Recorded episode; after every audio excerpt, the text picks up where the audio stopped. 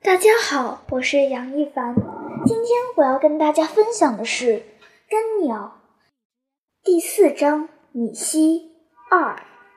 走上大平原的路是根鸟刚满十七岁的那年春天，这是根鸟第一次见到平原，并且是那样平坦而广阔的大平原。它也许不及根鸟所走过的荒漠宽敞与深远，但那也少了许多大漠的荒凉与严酷。它是柔和的、清新与流动不止的生命，并且它同样也是开阔的，让人心胸开朗。根鸟看的更多的是山，山固然也是根鸟所喜欢的，但山。常常使根鸟感到目光的受阻，屏障般的山，有时使根鸟感到压抑。在急坡时，它最喜欢做的一件事就是翻过山去，但结果总是让它有点失望，因为会有另一座山再次挡住它的视野。大山使根鸟直到它真正走出去之后，才第一次感受到遥远的地平线。此时的平原使根鸟的眼睛获得了最大的自由，它的目光可以一直看下去，一直看到他的目光再也无力到达的地方。他沐浴在大平原温暖湿润的和风中，心中有说不出的清爽与愉悦。春天的平原到处流动着浓浓的绿色，根鸟将马牵到一条小河边。然后用乞讨的饭盆一个劲地向马身上泼水，只将白马洗得不剩一丝尘。根鸟骑着白马，走在绿色之中，旅途的沉闷与单调似乎因为大平原的出现而暂时结束了。根鸟在马上哼唱起来，一开始它的哼唱还很认真，但过不一会儿。他就使自己的哼唱变得有点狂野起来。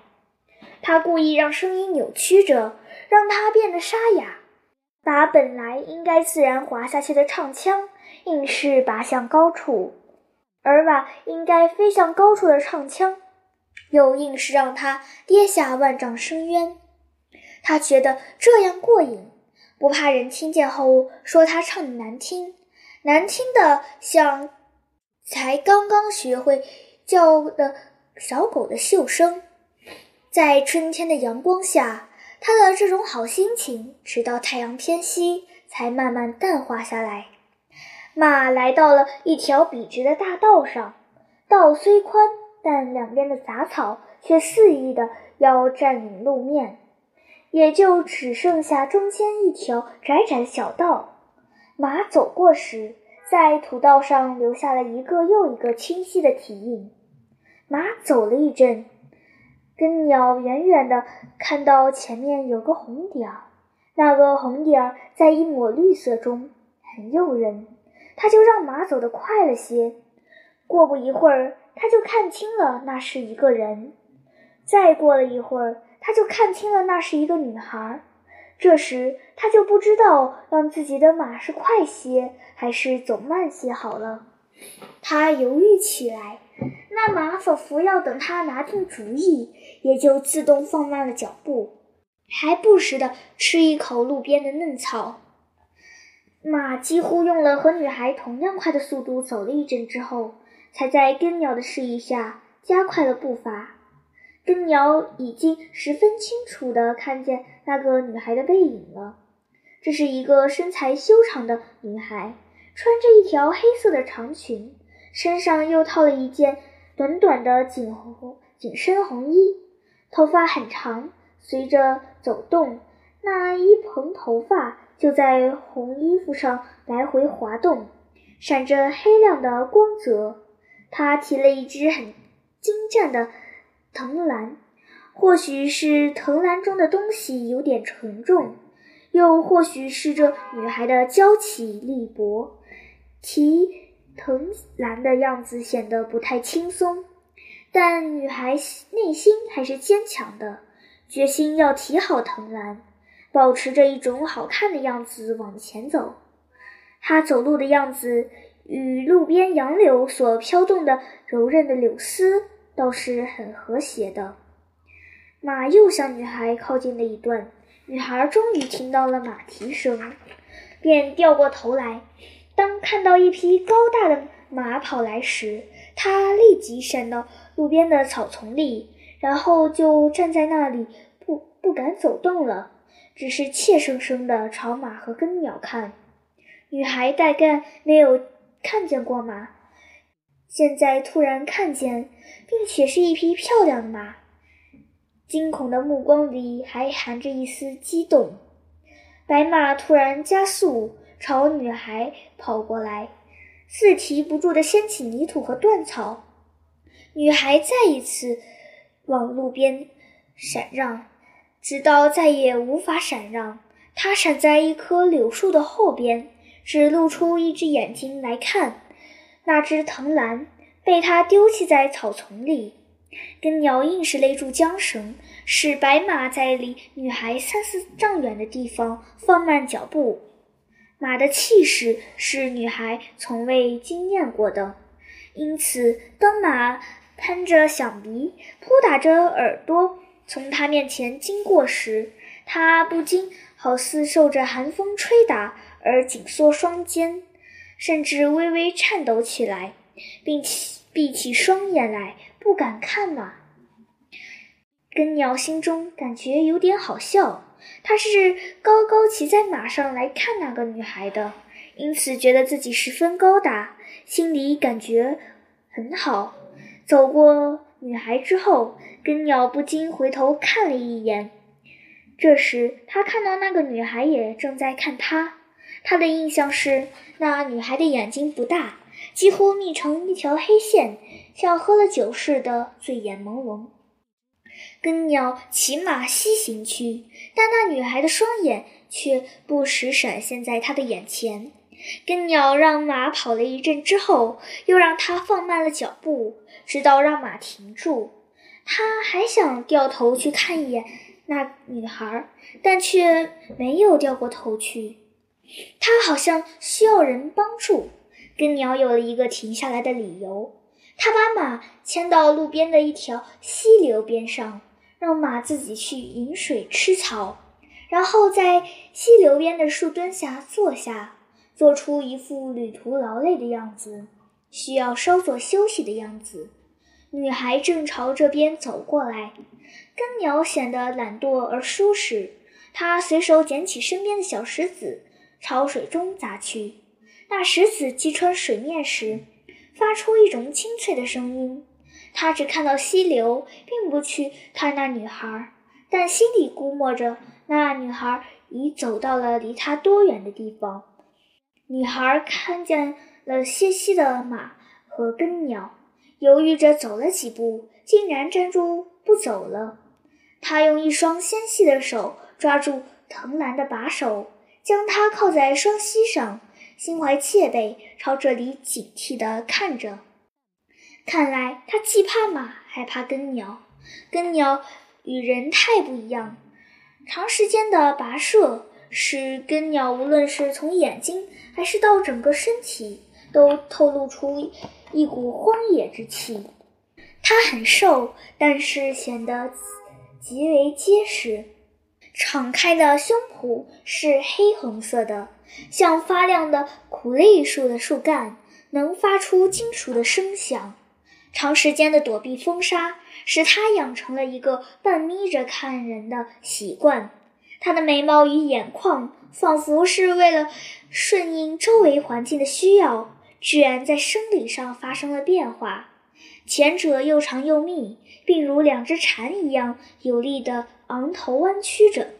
而后者用力地凸出来，仿佛要给眼珠造成两片遮挡风雨与阳光的悬崖。目光投射出来时，总带着一丝冷峭，加上那双眉毛，就让人觉得他的目光像锥子一样在挖人。他的头发也变得又粗又硬，一根一根如松叶的针叶一般竖着。还有那肮脏的行装，都使人感到可疑可怕。根鸟瞥了几次女孩，忽然明白了他在害怕他和他的马，便拍了拍手上的灰尘，起身上马，又往西走去了。骑在马上，他心中不免有点失落。再看大平原的风景，也就没有先前那么浓的兴趣了。太阳正落下去，这是根鸟第一次看见平原的落日。太阳那么大，那么圆，颜色红得像胭脂。它就那样浮在遥远的田野上，使天地间忽然变得十分静穆。一条小河隔去了西去的路，只有一座独木桥将路又勉强地连接起来。根鸟下马，让马自己游过去，自己则非常顺利地走过了独木桥。根鸟本想骑马继续赶路的，忽然在心中想起那个女孩，他也能走得了这独木桥吗？他站住往东望去，只见女孩正孤单地朝这里走过来。女孩走到小河边，看到那座独木桥之后，显出一点慌张。当她用眼睛在河上企图找到另外可走的桥。或可将他渡过河去的船，而发现河上空空时，他则显得不安了。女孩大概必须要走这条路。她提着藤篮，企图走过独木桥，但仅用一只脚在独木桥上试探了一下，便立即缩了回去。太阳仿佛已经失去了支撑的力量，正明显的沉落下去。黄昏时的景色。正从西向东弥漫而来，根鸟从女孩的目光里得到一种信号，他已经不太在意她究竟是什么人了。他现在需要得到她的帮助。他潇洒地走过独木桥，先将女孩的藤篮伸伸过手去。女孩低着头将藤篮交给了根鸟，根鸟提着藤篮朝对岸走去，走到独木桥的中间。根鸟故意在上面做了一个摇晃的动作，然后掉过头去看了一眼惊愕的女孩，低头一笑，竟大步跑起来，将藤篮提到了对岸，减轻了重量的女孩见根鸟在对岸坐下了，明白了他的意思，这样你可以走过来了。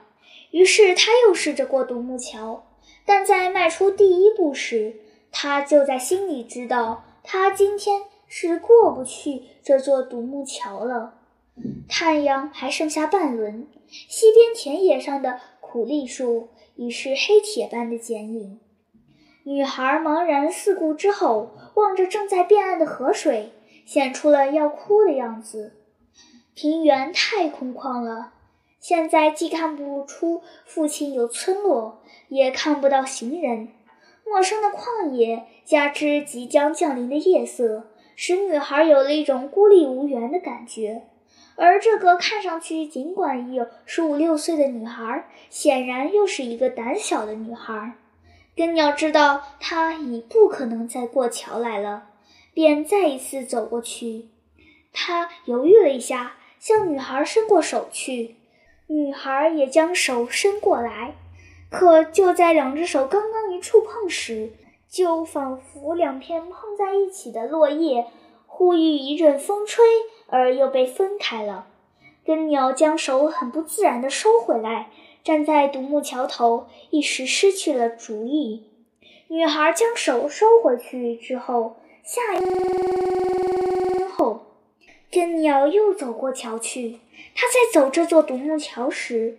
那只曾碰过的女孩的手，却还留着那瞬间的感觉，柔软而细嫩。她的手的粗糙与有力，使那只手留给他的感觉格外鲜明与深刻。他感到面部发胀，这是他十七年来第一次接触女孩的手。他在对岸站着，不知道怎么帮助女孩。而他在心里又非常希望他能够帮助他，他也需要他帮助他。女孩真的小声哭泣起来。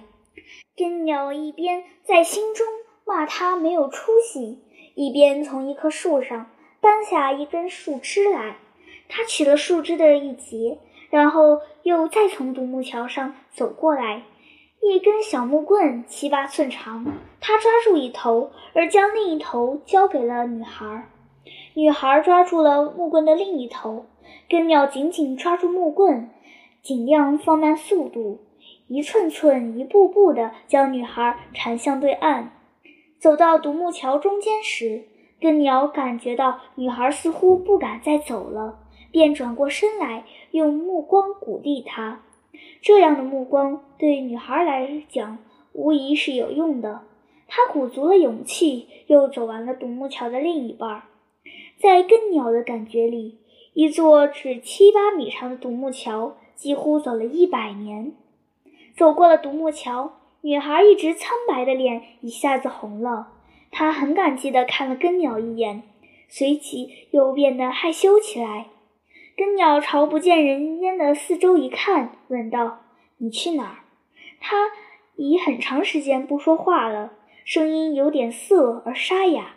“我回家。”“你家住在哪儿？”“往西走还很远，那地方叫什么？”“米西。”“那我知道了，还有好几十里地呢，我也要往那儿去。”“米西有你的亲戚吗？”“没有。”我要路过那儿，我还要往西走。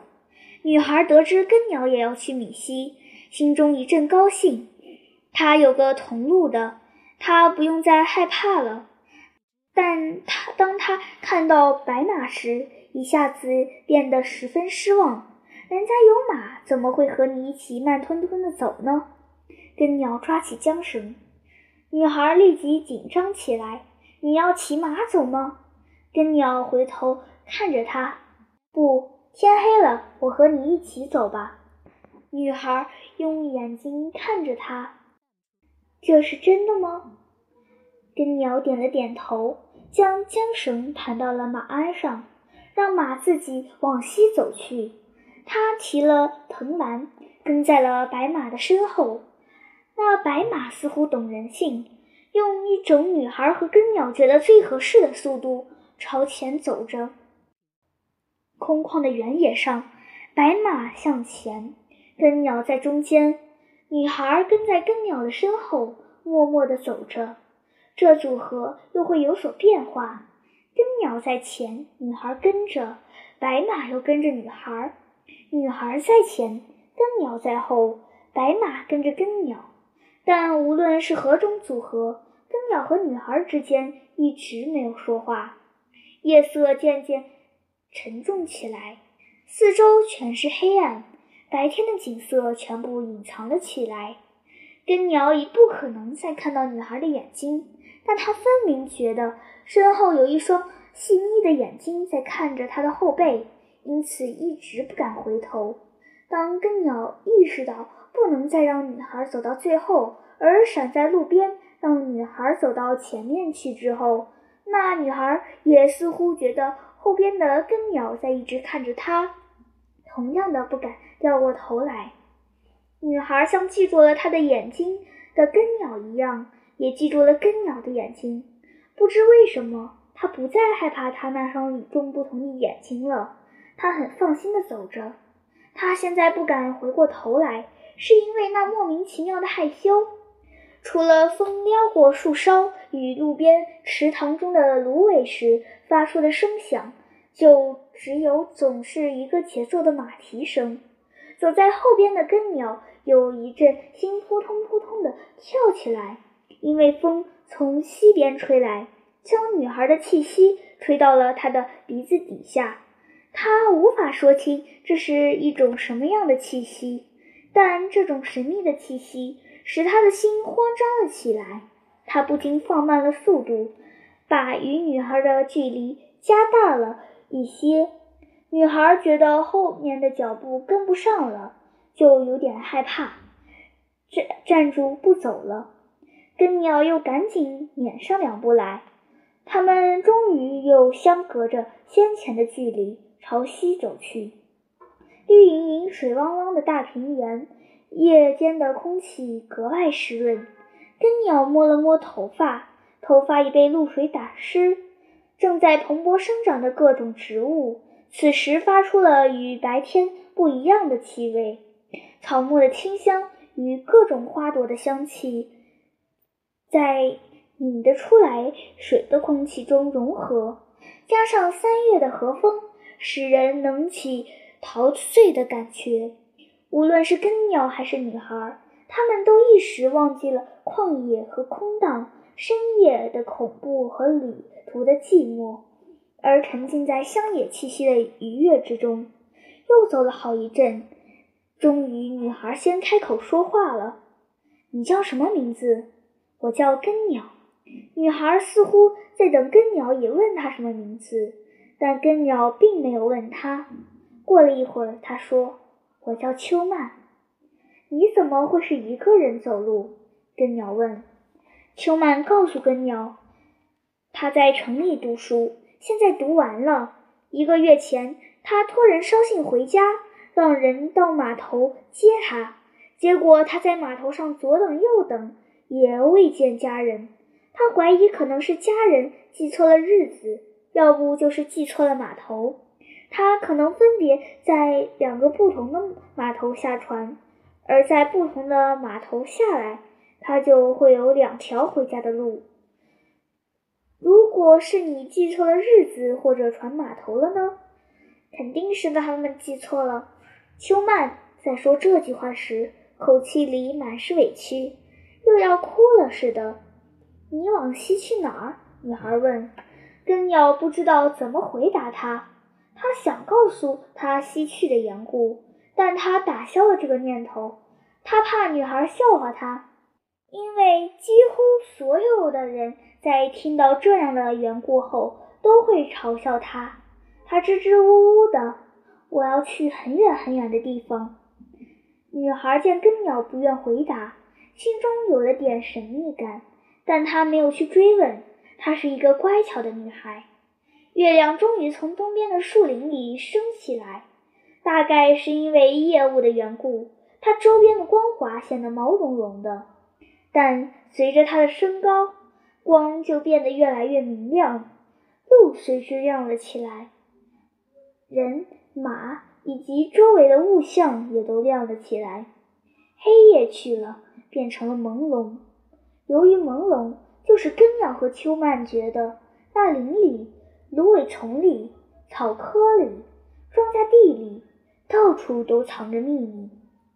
春季月光下的夜晚，与人醉酒之后所看的物象差不多，一切都恍恍惚惚的。一片无边无际的麦地出现了，麦子已经抽穗，近处的麦芒在月光下闪着银光。风大了些。黑色的麦浪温柔地向东起伏而去，很远很远的地方传来了梆子声。这似有似无的梆子声将春夜敲得格外宁静和寂寞。道变窄了，他们不时被涌过来的麦浪打着双腿。要是根鸟独自一人行走在这旷野里，他会突然的大喊一声，或者。故意扭扭捏捏唱上几句，但此刻有个女孩在他前头，他不能这样做，他也不想去破坏这份宁静。这份宁静让他十分喜欢。已走到后半夜了，根鸟和秋笛都不觉得困倦，但秋笛显然走得有点困倦了。根鸟牵住了马，说：“你骑上马吧。”秋迪摇了摇头，骑上吧，这马很乖的。我没有骑过马，没有关系的，骑上它吧。跟鸟说着，就在马的身旁蹲下，并将腰弯成直角，给秋迪一个水平的脊背。秋曼不肯，跟鸟就固执地保持着那样一个姿势。骑上马吧，你的脚已打出水泡来了。你怎么知道的？根鸟说不清他是怎么知道的，但只是觉得秋曼的脚上肯定打出水泡来了。秋曼终于将脚踩到了根鸟的背上，根鸟慢慢的升高，升高，最后他垫起双脚，将秋迪送到了马背上，抓住马鞍上的扶手，你肯定不会摔下来的。秋曼开始有点紧张，但白马努力保持平衡，使秋曼慢慢放松下来。他从未骑过马，马背上的感觉是奇特的。如果是人家在他身旁，他会咯咯咯地笑起来。根鸟唯恐秋曼有个闪失，就牢牢地牵住缰绳，走在马的身边。秋曼只能看到根鸟的头与双肩，他觉得他的双肩很有力量。路穿过一片树林时，月亮已高悬在头顶上了。林子里到处倾泻着乳汁一般的光华。根鸟主动向秋曼诉说了它西去的缘由。说完之后，他就担忧秋曼会笑话他。秋曼。没有笑话他，但他却在看也没看秋曼的面孔时，竟然觉得秋曼在笑，并且笑弯了眉毛。他还听出了秋秋曼心中的一句话：“你好傻”，是善意的，就像这月光一样的善意。根鸟心里有一股暖暖的、甜甜的，又含了点不好意思的感觉。黎明前的那阵黑暗里，他们走到了那个平原小镇米西。在秋曼的带领下，他们走到了一座大宅的门前。根鸟以同样的方式将秋曼从马上接下。秋曼立即朝大门跑去。根鸟看见被门旁两只灯笼照亮大门，他从未见过这样高又大的大门。灯笼在风里摇动，上面写着一个“杜”字。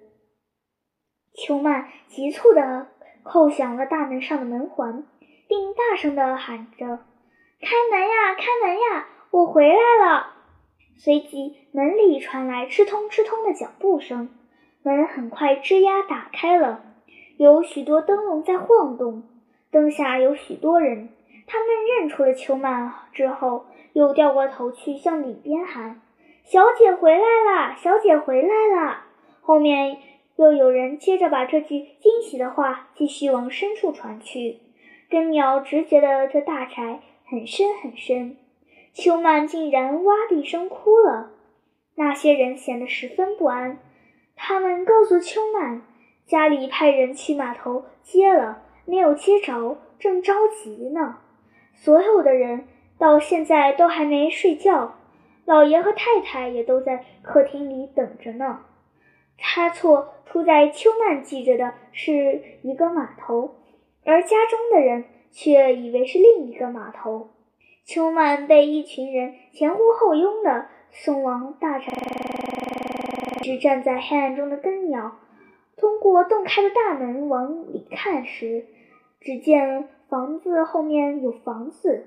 一进一进的，直延伸到黑暗里。灯笼映照着一根深红的廊柱，飞起的眼角，庭院中的山石与花木。过了一会儿，人群又回来了。他们显然已听了秋曼的诉说，看根鸟来了。走在前面的是秋曼，她一手拉着父亲的手，一手拉着母亲的手。